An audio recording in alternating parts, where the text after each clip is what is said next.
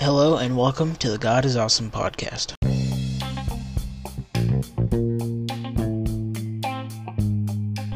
Having the glory of God, her light was like a precious stone, like a jasper stone, clear as a crystal. Revelations twenty-one eleven.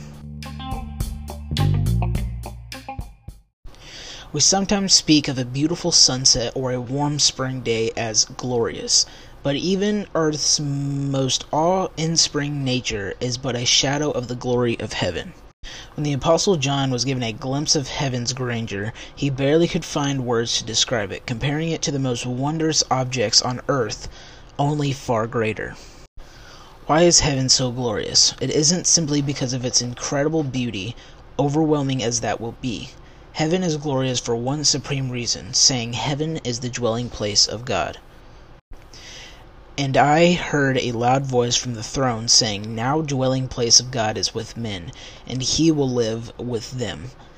They will be his saying, and God himself will be with them and be their God. They will see his face, and his name will be on their foreheads." Revelations twenty-one three, twenty-two four. Think of it.